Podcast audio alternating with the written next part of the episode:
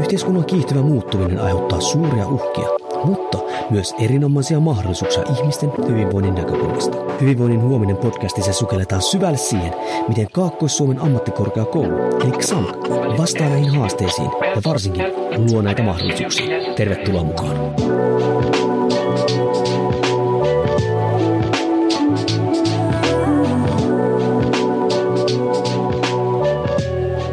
Hyvää päivää arvon kuulija ja tervetuloa Hyvinvoinnin huominen podcastiin, joka on siis Kaakkois-Suomen ammattikorkeakoulun eli XAMKin oma podcasti, jossa tuijotellaan ja ihmetellään hyvinvointia mahdollisimman monesta eri näkökulmasta. Ja tänään käsitelläänkin ainakin itseä hyvin paljon kiinnostavaa aihetta ja itse asiassa hyvin tärkeää aihetta nykyaikana. Puhutaan innovoinnista ja varsin liikkumisen ja aktiivisuuden vaikutuksesta innovointiin. Ja mulle tulikin tänne mikin toiseen päähän itse asiassa suositeltu, suositeltuna haastateltavalla, eli Juha kertomaan tästä aiheesta. Voisitko Juha esitellä itsesi? Tervetuloa muuten podcastiin. Joo, kiitoksia Jouni. Joo, mä olen Juha Lipponen ja tuota, työelämäprofessori Aalto-yliopistossa Kemian tekniikan korkeakoulussa. Biotuoteteknologia on mun tutkimusryhmäni ja, ja, ja tuota, olen ollut siellä kaksi ja puoli vuotta Aallossa. Minähän olen puoliksi Aallon ja puoliksi XAMKin resurssiprofessorina ja uutta, uutta mullistavaa puusta kehitettävää tuotetta ja materiaalia, jolla sekä Suomen kansantalous että maapallo pelastetaan. Niin voiko sanoa, että niin sun työ on pelkästään oikeastaan innovointia, niin kuin se tavallaan se ydin siinä? Kyllä, näin voi sanoa tällä hetkellä ja, ja tuota, myöskin työhistoria aikana, että inno, innovointi, tuotekehitys ja, ja tämän tyyppinen kaikkien uuden kehittäminen on ollut ihan keskiössä mulla työuran aikana. Hei, mikä sun mielestä on nyt, kun yleisesti meillä on paljon haasteita, kaikki varmaan allekirjoittaa sen niin kuin nykyyhteiskunnassa ja maailmassa yleisesti ottaen, niin mikä sun mielestä on nykyään sitten niin kuin innovaation kautta, totta kai siihen liittyvän luovuuden niin kuin merkitys? No onhan se ihan keskeinen, että, että, että me tarvitaan koko ajan kaikkia uutta, uusia teknologioita, uusia bisnesmalleja, uusia tapoja tehdä asioita kaiken aikaa – jotta itse kukin meistä pärjää paremmin ja kansakuntana pärjätään paremmin. Meidän täytyy innova- innovaatiolla äh, tuota, ratkaista äh, maailmanlaajuiset ongelmat, ilmastonmuutokset ja näin. Että se on ihan keskeinen innovatiivisuus, jotta voidaan tehdä asiat aikaisempaa paremmin. Miten kun ihan tällä niin mielenkiintoista, jos ajatellaan, että ihmisillä aika usein on tämmöistä vähän tämmöistä muutosvastarintaa ja sitten kun tullaan tiedätkö, työyhteisöön tai johonkin, että nyt kehitetään uutta ja näinpä, niin joskus siihen suhtaudutaan vähän negatiivisesti. Niin onko sun mielestä, voiko olla semmoista tilannetta, tiedätkö, että innovaatiota ei välttämättä enää niin tarttisi? No tässä, jos ihmiskunta on järjestäytyneenä yhteiskuntana ollut mitä 8000 vuotta olemassa, niin t- tätä äh, tilannetta ei ole vielä tullut vastaan, että sitä odotellessa. niin, kyllä, kun tulee vaan mieleen, kun joskus en mä tiedä, mistä se johtuu, että joskus se nähdään niin kuin, tiedätkö, negatiivisena, tai jotenkin, että kun me muutetaan, miksi aina pitää muuttaa, niin, niin kuitenkin tässähän aina, yleensä innovaation pohjahan kuitenkin on semmoinen, että me koetaan viedä asioita eteenpäin, että tehdään ehkä niin kuin tehokkaammin ja paremmin niin kuin asioita, mutta se on varmaan tämmöinen ihmisluonne, mikä sitten siellä aina välillä kurkkii takana. No ihminen tietenkin, kun, kun löytää hyvän tavan toimia, niin eh, hän tietenkin tarttuu siihen ja, ja monesti jää siihen, että – että, vaikka, että tavallaan ihan tyypillistä on, että asiantuntija nuorena, nuorena asiantuntija, vaikka tulee työelämään, hänellä on uusia tuoreita ideoita ja saa niitä kenties toteutettuakin, mutta kyllä kun ikä tulee, niin kyllä kaikki me fiksaannutaan enemmän tai vähemmän. Että kyllä me olemme tähän muutosten nelirajan vastustukseen kaikki työelämässä törmänneet, että että on, on, on näin, että – että ihmisillä on taipumus rakastua niihin hyviksi havaitsemiinsa, kenties aikanaan innovatiivisiin tapoihin toimia, mutta niihin takerutaan. Ja sitten on, on, on, on sitten esimerkiksi vaikka nuoremman polven asiantuntijoiden tehtävä sitten monesti sitten vähän pöllyttää näitä ää, ajatuksia. Kyllä, niin ja kyllähän se silleen menee, että vaikka joku asia toimii hyvin, niin sehän ei ole todiste siitä, etteikö joku voisi toimia niin kuin paremmin. Miten sä näet sitten kuitenkin, sitten jotkuthan sanoo sille, että hei ei mustaa ole niin kuin innovoimaan tai mä en ole luova ihminen. Toisin sanoen puhutaan, että meillä on introvertteja ja extrovertteja ihmisiä, niin onko sillä niin kuin vaikutusta siihen tavallaan tähän luovuuteen tai pitäisikö, miten se pystytään ottamaan huomioon siinä? No se on, että jos joku ajattelee, että en ole innovatiivinen, niin tuota, hän, hän ei vielä tiedä olevansa innovatiivinen. Eli tuota, innovatiivisuus ja ideointikyky on ihan opittavissa oleva taito kuin mikä tahansa muukin taito. Että, tuota, että sillä tavalla se, se on ehkä enemmän semmoinen asennekysymys, että tuota, minkä tahansa vielä oppi, oppimattoman taidon edessä, kuka tahansa saattaa sanoa, että no en mä ole hyvä tuossa. No, opettelemalla ja opiskelemalla sitä, niin kuka tahansa voi tulla siinä hyväksi, että ei, ei siinä ole niin kuin, sillä tavalla esteitä olla kenellä tahansa, aivan kenellä tahansa niin kuin luova ja innovatiivinen. Vaikuttaako sitten jokin niin ympäristö siihen tavallaan, ihmisen ympäristö, nyt voidaan puhua mikä tahansa ympäristö, työympäristö, maailma, mitä ikinä, onko sillä vaikutusta sitten siihen luovuuteen tai innovointiin? No totta kai, jos olet ympäristössä, joka kannustaa innovatiivisuuteen eikä, eikä tuota, suhtaudu pumppuhaulikolla sun tuota, ehdotuksiin, niin, niin kyllähän se kannustaa sitä ideointiin. Että, että, että yhtään esimerkkinä on se, että, että ideoidiin, saa, ideoidiinhan saattaa suhtautua ympäristö sitten vaikka niin, että, että, että kyllä, mutta, ja sitten annetaan tuhat syytä, minkä takia joku ei toimi. Kannattaa enemmänkin tuota, ympäristönkin tuota, ajatella niin, että äh, kommentoida esitettyä ideaa sanoilla kyllä ja se menee heti positiivisempaan suuntaan. Mutta niin kuin sanottua, ympäristö, ympäristön positiivisuus ja kannustavuus – ideointi ja innovointi on ihan ratkaisevaa. Että jos siellä on niin kuin lannistavaa, että tot, no ei tuo kyllä voi ikinä toimia tyyppisesti kommentoida, niin kuin monet, monet meistä niin kuin ovat kenties havainneet, niin tuota, kyllähän se tietenkin lannistaa ja sitten, sitten ei enää inno, innovoida sen koommin. No miten tällä itse kouluttajana, opettajana totta kai kiinnostaa? Ja tämähän voi ihan olla siis myös työnantajalle ja esimiehelle ja näin päin pois. Niin jos niin kuin järjestää tämmöistä ideointia ihmisille, josta me tiedetään, että osat on vaikka ekstrovertteja ja introvertteja, niin onko siinä jotain semmoisia niin asioita siinä, miten se järjestetään se innovaatiotilanne, että mitä kannattaisi ehkä niin ottaa huomioon, huomioon siinä? Kyllä vaan. Voisi ajatella, että puolet ihmisistä on introvertteja, puolet ihmisistä on ekstrovertteja. Joskus tehdään ideointitilaisuuksia semmoinen virhe. Monet kouluttajat ja, ja konsultit on itse ekstrovertteja – ja he saattaa järjestää ideoinnin sillä tavalla, että otetaan flappi tuohon noin ryhmän keskellä ja hei, ruvetaan heittelemään ideoita. Kyllä. No, no siihen osallistuu e- extrovertit tähän ideoiden heittelyyn. Ja, ja, ja introvertit tuntee olonsa tämmöisessä tilanteessa hyvin, olonsa hyvin epämukavaksi ja eivät osallistu siihen. Eli joka ikinen kerta oikeastaan kun ideointi tilaisuus järjestetään, niin se kannattaa tehdä sillä tavalla, että, että, että on aina mahdollisuus henkilökohtaiseen ideointiin kynällä, kynällä ja paperilla. Tai jos etätilaisuudessa, niin on tämmöinen niin muistinpanojen tuottamisvaihe. Eli on tämmöinen henkilökohtainen ideointivaihe aina. semmoinen kannattaa aina, aina järjestää kaikkiin ideointeihin, jolloin introvertikin pystyy osallistumaan tai he tuntuvat olonsa mukavaksi osallistua. Tällainen henkilökohtainen ideointivaihe. Sen jälkeen voidaan jakaa niitä, niitä ideoita sitten ryhmässä tai, tai mieluummin ensin vaikkapa pienessä ryhmässä tai parissa, parina ensin ja, ja siitä sitten tuota isommalle ryhmälle. Mutta tuota, tämmöinen henkilökohtainen ideointivaihe vaikkapa kynällä ja paperilla muutama minuutti edes kannattaa aina, aina tuota, sisällyttää – vaikkapa se ihan, ihan ensimmäisenä niin jokaiseen ideointitilaisuuteen.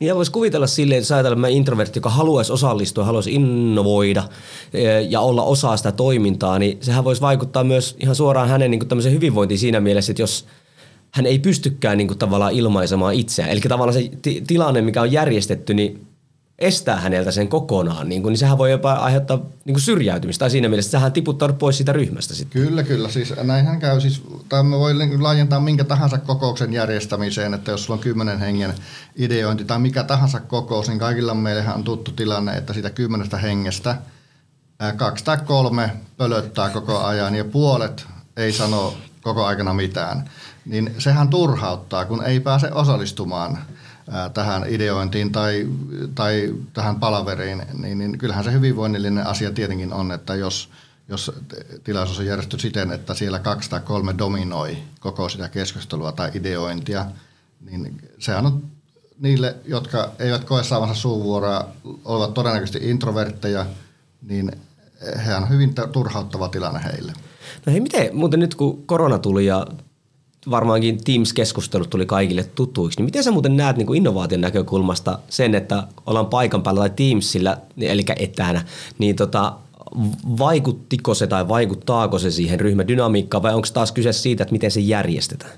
Kyllä sillä järjestelyllä on niin isompi merkitys sille, että, että monille introverteillähän tämä tämmöinen etäpalaverointi saa, tai, etätyö ylipäätänsä ja myöskin etänä palaverointi saattaa olla parempikin ja miellyttäväkin tapa toimia, toimia tuota, vaikka ideo, ideoinnissa tai, tai palavereissa kuin tämmöinen face-to-face lähi, lähipalaverointi. Että, mutta molempia, molempiahan tässä tarvitaan, kumpikaan ei voi sanoa, että, että kun mole, to, lähi työskentely tai etätyöskentely on niin oikea tai parempi tapa. Hyvä tasapaino näiden molempien välillä on varmaan paras kaikille. Joo. No hei, meillä oli tota, aiheena oli nyt siinä oli aika laajasti, no nyt laajasti, mutta vähän termistöä avattiin siinä. Mutta tota, meillä oli otsikkona liikkumisen vaikutus innovointi. Ja silloin kun käytiin vähän alustava keskustelu läpi tästä haastattelusta, toit esille tämmöisen, että Stanfordissa on tehty tutkimus kävelyn vaikutuksesta luovuuteen. Ja näin itse liikuntapuolen ihmisenä, nythän kävelyn terveyshyöty ja kokonaisvaltaisen hyvinvoinnin näkökulmasta on tuotu enemmän ja enemmän koko ajan esille. Mutta tämähän on ehkä semmoinen monelle – ei niin usein mieleen tuleva asia, että sillä voi olla myös vaikutusta luovuuteen. Niin voisi pohjustaa vähän, tota, että mitä sillä Stanfordissa niin tutkittiin? Joo, tässä muutama vuosi sitten tuota, tuli Stanfordin yliopiston tutkimus ja artikkeli äh, julkaistiin, jossa, jossa tuota, sinänsä yksinkertainen koeasetelma, että haluttiin tutkia kävelyn vaikutusta ihmisten kykyyn tuottaa ideoita. Ja, ja, ja nyt sitten siinä haluttiin siinä tutkimuksessa myöskin tutkia erikseen. Eli on, on istuminen ja kävely. Istuminen ja kävely oli niin kuin vertailukohtina ja siinä haluttiin vielä erikseen niin kuin tutkia, että onko tämä ulkoilu, ulkoilu sitten se juttu siinä vai se käveleminen. Eli oli, oli neljä ryhmää. Yksi ryhmä ideoi sisällä istuen, toinen ryhmä ideoi, ideoi siten, että he kävelee siellä kampuksella. Eli se kävelyn aikana sitten heiteltiin ideoita tämmöiseen annettuun yksinkertaisen haasteeseen.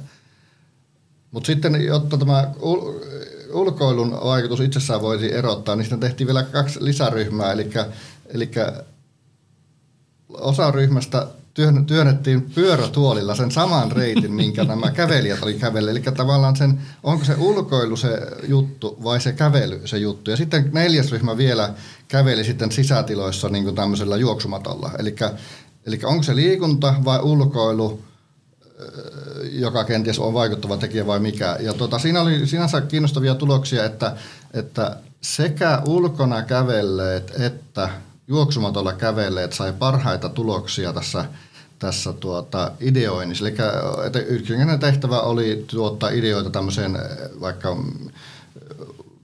haasteeseen, että minkälaisia uusia käyttötapoja on vaikka autorenkailla. Sitten on yksinkertainen ideointitehtävä. Niin tosiaankin sekä juoksumatolla kävelleet että, että ulkona kävelleet sai molemmat hyvin, pare, paljon parempia tuloksia kuin nämä sekä sisällä istuneet että pyörätuolissa sen ulkolenkin istuneet ideoijat. Eli kävelyllä on ihan, eli kävelyllä oli tässä mielessä positiivinen vaikutus. Sinänsä sitten tuota toinen tehtävä siinä oli, oli myös, annettiin myös toinen tehtävä näille kävelijöille tai istujille myöskin niin, että oli tämmöinen päättelytehtävä, eli tämmöinen kognitiivinen päättelytehtävä, joka oli erilainen haaste kuin tämä puhdas ideointi. No sitten tuota, itse asiassa osoittautui, että tämmöinen kognitiivinen päättely onnistui sillä kävelijältä huonommin kuin, kuin istujalta, että tuota, se, se oli kanssa toinen, toinen tuota, kiinnostava tulos, mutta yhtä kaikki voi sanoa, että että jos raikkaita ideoita, uusia ideoita haluaa, niin kannattaa käydä kävelyllä. Ää, kävelyllä. Niin tuota, se on, se on, se on tuota, tämmöinen havainto siinä. Ja sitten vielä semmoinen lisä verrattuna, verrattuna tuota, näihin sisällä istuneisiin ja pyörätuolilla ulkolengin tehneisiin, niin se pyörä, pyörätuolilla ulkona, ulkolenkien tehneet myöskin ideoi hieman paremmin kuin ne sisällä istuneet. Että kyllä tämä kävely ja ulkoilu on, on kyllä on tuota, hyödyllinen ide, ideoita tuotta, tuottaessa, että, että jos on ideointihaaste edessä, niin kannattaa käydä kävelyllä. Tai kannattaa, jos on tämmöinen ideointia edessä, niin sillä porukalla voi ihan, sen, sen ideoinninkin voi osittain käydä tuolla ulkona kävellen myös suorittamassa, että tällä tavalla. Käytikö sinä ollenkaan läpi tai pohtiko nämä tutkijat siinä, että mikä se on se syy? Eli menikö se nyt sitten jonnekin hormonitoimintaan? Tuliko siellä sitten endorfiineja, mitkä jotenkin sitten vaikutti tähän vai oliko se vaan se, että rikottiin tavallaan se, että missä normaalisti ollaan? Oliko siinä mitään tämmöisiä niin kuin johtopäätöksiä? Joo, siinä ei menty siinä jutussa, kun sitä lueskelin tuossa niin ihan tämmöiselle niin kuin biologian tasolle, että siinä ei niin kuin, äh, lähdetty spekuloimaan, että lähtikö siinä joku aivoverenkierto paremmin toimita, toimimaan tai jotain vastaavaa. Että, että tuota, mutta voisi näin ajatella olematon idea mikään asiantuntija, että, että tämmöinen, kyllähän siinä tuota, aivo, aivoverenkierto paranee ja näin pois. Tämmöinen endorfiinin juttu, minkä mainitsin, niin on varmasti, varmasti semmoinen, semmoinen tekijä luultavasti siinä. Koska on nimittäin niin, että tuota, tiedetään tämäkin, että tuota, endorfiinien erittä, erityksellä on vaikutusta erityisesti semmoiseen seikkaan kuin kriittisyyden alentamiseen. Eli kun meidän endorfiineja, eli näitä hyvän olon hormoneja erittyy, niin tiedetään, että ihmisen kriittisyys alenee. Ihminen on vähemmän kriittinen, kun, kun hänen tulee, hän tulee siis hyvälle tuulelle. Hän on vähemmän kriittinen. Kuulostaa ihan loogiselta, mutta, että, mutta tuota, siihen on sitten tämmöinen aivo, aivo biologinen selitys on sitten olemassa, että meidän tämä etuaivolohko tässä, tässä silmien takana, niin tuota, heti, niin tuota, sehän on minun ymmärtääkseni tämä aivojen tämmöinen niin kuin kritiikkikeskus, joka pitää äh, niin kuin ajatukset järkevinä ja, ja estää meitä hölmöilemästä vaikkapa, mutta samanaikaisesti se myöskin estää tehokkaasti tämmöisten epäkonventionaalisten ideoiden tuottoa, tuottoa myöskin tuota, että eli tuota, hyvän olon hyvän olon toimintaa harrastamalla, mitä se sitten itse kullekin kenelläkin on, niin, niin voidaan tuottaa, parantaa omaa luovuuttaan nimenomaan sitä kautta, että meistä tulee vähemmän kriittisiä. Ja, ja, ja monelle se meistä on ulkoilu ja, ja, ja näin, ja tuota, mikä, mikä itse kullekin toimii parhaiten, mutta tämä endorfiinit ja, ja tämä hyvä olo hormonin tuottaminen on selvästi yhteydessä tähän meidän luovuuteen sitä kautta, että me olemme vähemmän kriittisiä. Niin ja sitten ehkä nyt kun toi ton esille, siis äärimmäisen mielenkiintoinen niin kuin aihealue silleen, niin sittenhän kun sä sanoit, että just että endorfiinit, hyvän olon tunne mahdollistaa ehkä sitä luovuutta paremmin, niin näin ollen – ihmisten erilaisuushan sitten vaikuttaa, tai yksilön erilaisuushan vaikuttaa sitten merkittävästi siihen, milloin hän voi olla luova, eikö vaan? Kyllä, se on, joo nimenomaan se on meille jokaiselle itse kullekin henkilökohtainen juttu, että milloin, milloin me tunnemme olemme, olemme hyväksi ja turvalliseksi, niin sehän on edellytys sille, että pystyy ylipäätänsä olemaan luova, että on tämmöinen niin kuin, hy, hyvän, hyvän olon ja turvallinen tilanne ja tila itsellä, että pystyy olemaan luova. Tämmöisessä stressaavassa tilanteessa, niin kuin hyvin voi kuvitella, mistä, mistä ikinä se stressi sitten johtuukaan, niin se luovuus kyllä katkeaa niin kuin hyvin tehokkaasti. Niin, jos ajatellaan sille ihan tälle fysiologisesti, että mitä enemmän on stressiä, niin helpostihan meille tulee taistele ja pakene äh, niin kuin tämmöinen tila, ja silloinhan me yritetään ehkä järkevästi pohtia, miten siitä vaan selviydytään. Näin ollen luovuus ei välttämättä siinä ole ehkä se kaikkein paras juttu. Ky- kyllä näin voi ajatella, että, että jos on tämmöinen äh, tosiaan stressitilanne, niin siinä ei sitten ryhdytä, ryhdytä sitten ideoimaan, että, että tuota, voi ajatella, että tämmöiset, tämmöiset pakenerefleksit on meidän evoluutiossa miljoonien vuosien takaa – meille kehittyneet, että, että tuota, minkä, takia, minkä takia heinikon kahinaa on hyödyllistä pitää tuota leijonana, vaikka se on 99 prosenttisesti tuuli, kun sillä kahisee. ja tuosta tuli mieleen, kun puhuit just, että ne, siinä, jos palataan sen Star Warsin tutkimukseen, että ne, jotka myös vietiin ulos kuitenkin noilla, noilla, noilla pyörätuoleilla, että heilläkin oli vähän sitä ideointia siellä. Mä muistan semmoisen tutkimuksen, tutkittiin sitä, että äh, oliko ero sillä, että ihminen meni ulos katsomaan luontoa vai että ihminen katso sisällä luontotaulua, niin itse asiassa huomattiin, että se pelkästään, että katsottiin siis tämmöistä luontotaulua, mikä rauhoittaa, eli sillä oli vaikutus meidän parasympaattiseen hermostoon. Et siinä mielessä, että vaikka nyt puhuttiinkin tässä, että liikkuminen vaikuttaa se innovointiin, niin myös tässäkin oli tämä, että kun, kun me saadaan sitä niin hermostoa rauhoitettua ympäristöä turvallisemmaksi, niin kuin sä sanoitkin, niin sillä on niin selkeä tai voi olla niin suora vaikutus sit siihen, miten me niin toimitaan. Jos ajatellaan sitten vaikka työnantajan tai kouluttajan näkökulmasta, niin tämähän on semmoinen, mitä voi itse asiassa aika helpostikin ottaa huomioon, että missä me tätä ideointia niin kuin tehdään. Joo, kyllä toi on ihan hyvä havainto ja siihenkin on itse asiassa liittyy tähän, äh, siis toi havainto, että silloin kun me äh, vähän hieman, voisi ajatella, että vähän meditoidaan hieman ja katsotaan jotain rauhoittavaa maalausta, luontokuvaa tai, tai näin, tuijotellaan sitä ja annetaan ajatusten harhailla – niin, niin silloin, silloin myöskin tuota, on siis huomattu, että tämä meidän kritiikikeskus tässä etuaivolohkossa niin kuin laskee aktiivisuuttaan. Eli nythän, nythän tästähän voi päätellä, että monethan meistä niin kuin saa jo tosiaan ideoita, ideoita nyt vaikka tosiaan kävellessä tai, tai, tai pyöräillessä tai, tai jollain tavalla tilanteessa, jossa ajatukset harhailevat – annetaan niiden harhailla, niin, niin silloinhan, tai, tai jossakin nukahtamisen hetkillä, kun, kun tavallaan ajatukset kuljeskelee, niin siinä, sen tyyppisessä tilanteessahan meillä monesti itse kullakin on havaintoja, että on tullut loistavia ideoita. Niin, niin just tämmöinen niin kuin pienimuotoinen meditoiminen, vaikkapa jonkun luontokuvan ääressä tai – tai, tai ikkunasta ulos katsellessa tai nuotiota katsellessa, takkatulta katsellessa, niin, niin, niin kun ajatus harhailee, annetaan ajatusten harhailla ja, ja, ja tällä tavalla tätä eh, kritiikkiä, kritiikkikeskusta päästään niin deaktivoimaan, niin päästään tähän tämmöiseen niin innovatiiviseen tilaan. Ja siitä on ihan, ihan niin tutkimuksiakin tästä seikasta.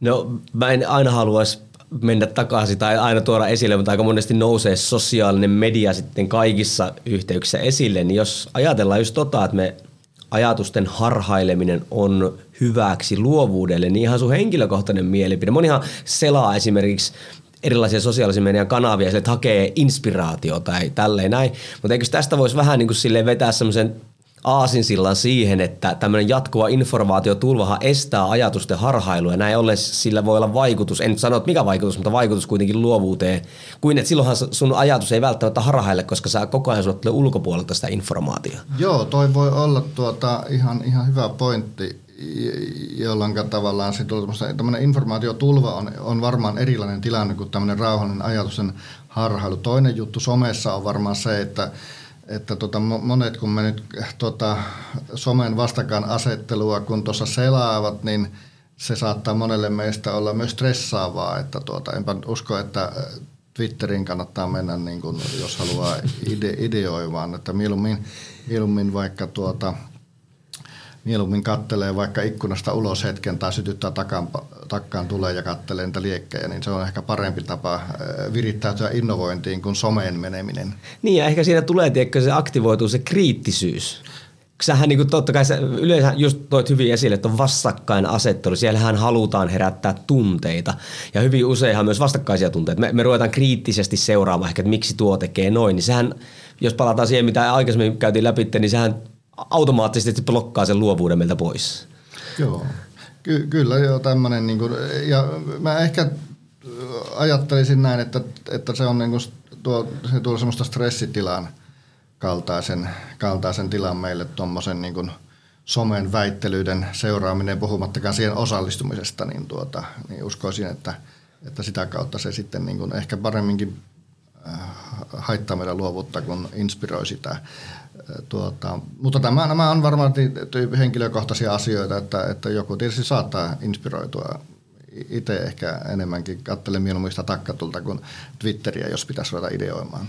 Niin ja sitten tässä, tähän, voisiko tämä niin sille ehkä niin pähkinänkuoressa, että meidän pitäisi ehkä aktiivisesti jopa hakeutua tämmöisiin tylsiin hetkiin heittomerkeissä, että me annettaisiin sille meidän mielelle niin se mahdollisuus miettiä uusia asioita.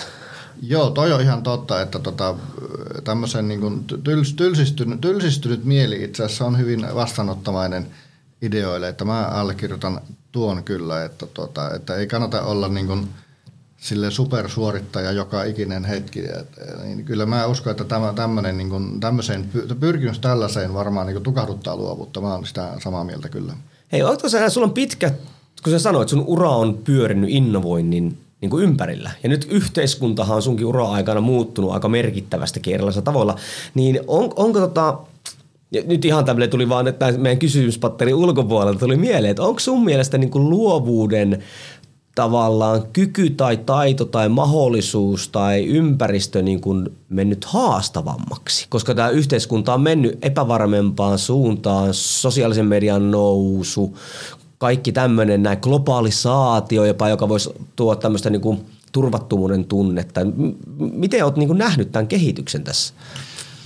No se voi, voi näinkin tietysti olla, mutta tavallaan se, että et, no, voi, voi ajatella, että tietysti maailman, maailman muuttuminen epävarmempaan suuntaan ja näin poispäin voi meitä stressata ja, ja se, se sinänsä saattaa vaikuttaa luovuuteen – kyllä mä kuitenkin enemmän näkisin niin, että se on sitten tavallaan sitten ihan henkilökohtaisen ajankäytön ja, ja asenteiden parassa enemmän sitten, että, että sä nyt järjestät itsesi sitten rauhalliseen ja turvalliseen olotilaan, äh, jossa nyt vaikka päätät haluta alkaa innovoimaan.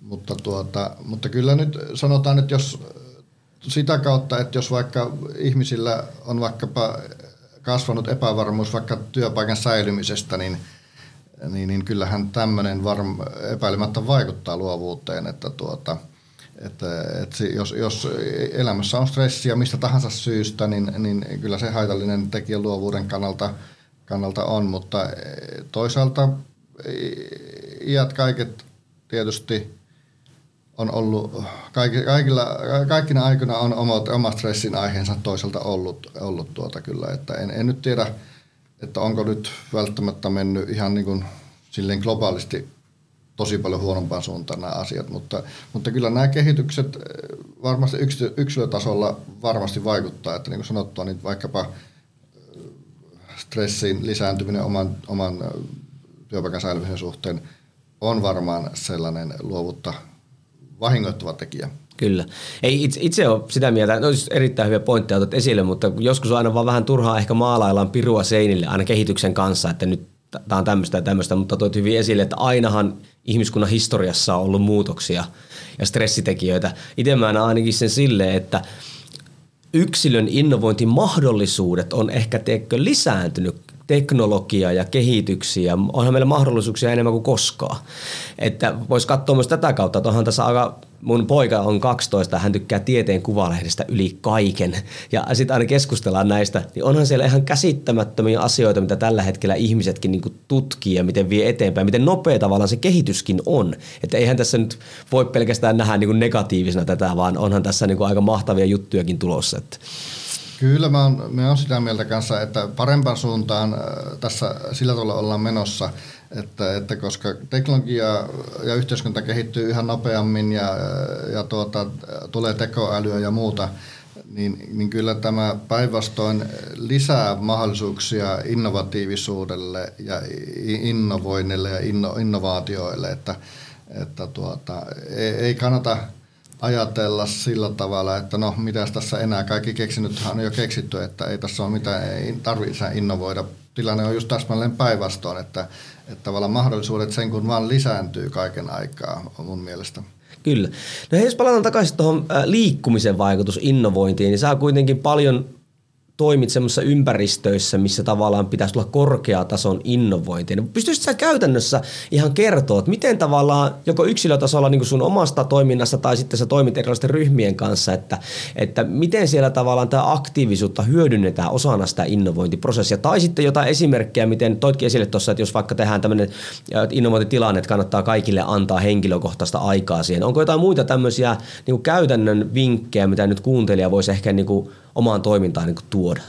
No yksi semmoinen juttu, että jos on tarkoitus äh, innovoida jotakin missä tahansa ympäristössä tai, tai porukalla, äh, oli se aihe nyt sitten joku uusi, uusi teknologia tai, tai se, että minne järjestetään luokkaretki, mikä tahansa aihe, niin, tuota, niin, niin ja on tulossa joku ideointipäivä vaikka, niin, niin ennakkotehtävä kannattaa aina antaa. Siis se, se on semmoinen tuote, joka vaikuttaa siihen, että kun sä lähetät ihmisille ennakkotehtävän, että jossa vähän pyydetään jo ideoimaan, niin, niin, niin siinä on semmoinen positiivinen vaikutus, että ihmiset tulee sitten siihen varsinaiseen tilaisuuteen sitten enemmän aivot käynnissä sen asian suhteen, eivätkä vasta siinä tilaisuudessa kuule, että hei tämmöinen aihe, ruvetaanpas nyt ideoimaan.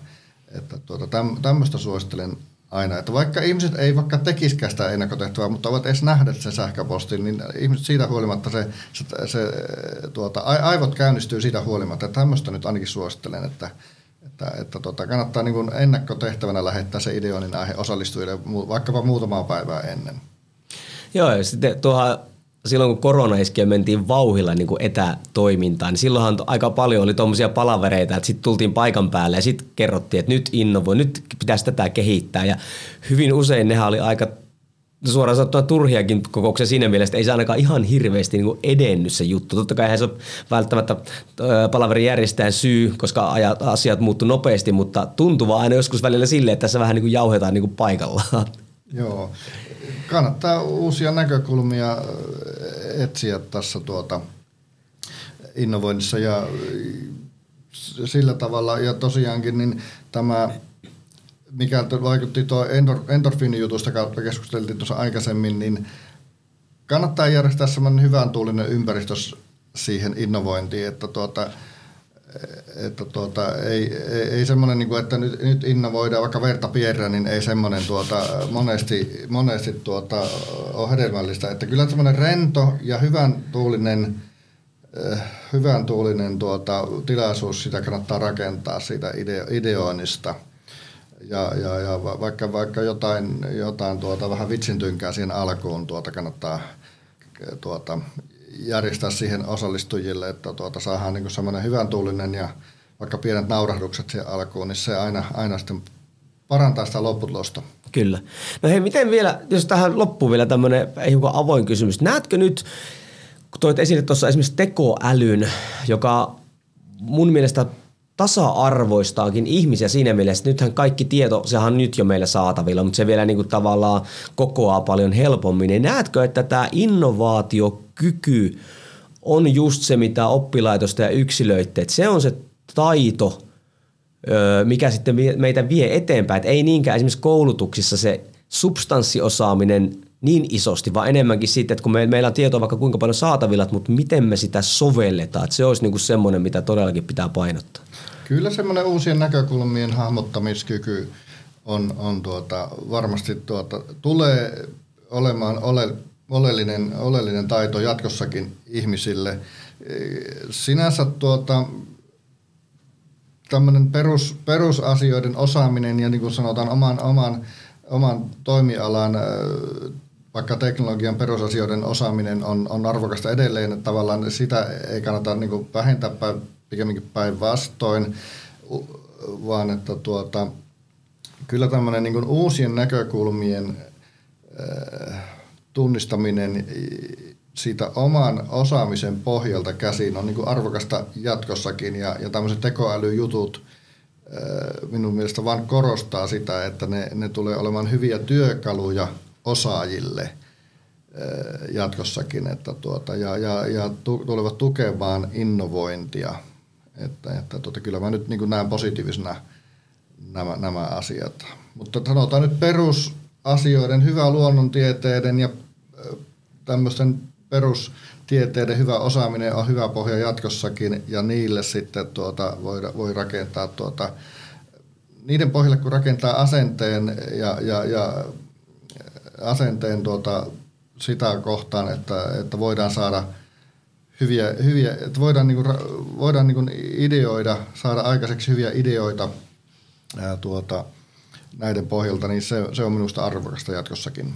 Mäkin näen just esimerkiksi korkeakoulujen tehtävän siinä, että kun se informaatiotulva on niin älytön ja se vaan lisääntyy, niin tavallaan myöhän tarjotaan se, se teoreettinen viitekehys, ne perusteet, minkä päältä sitten lähdetään ponnistamaan sitä soveltamista ja toivottavasti tulevat sukupolvet tekee hommat paljon paremmin kuin nämä tämän innovaation kautta. Kyllä vain, että tuota, kyllä uusien ideoiden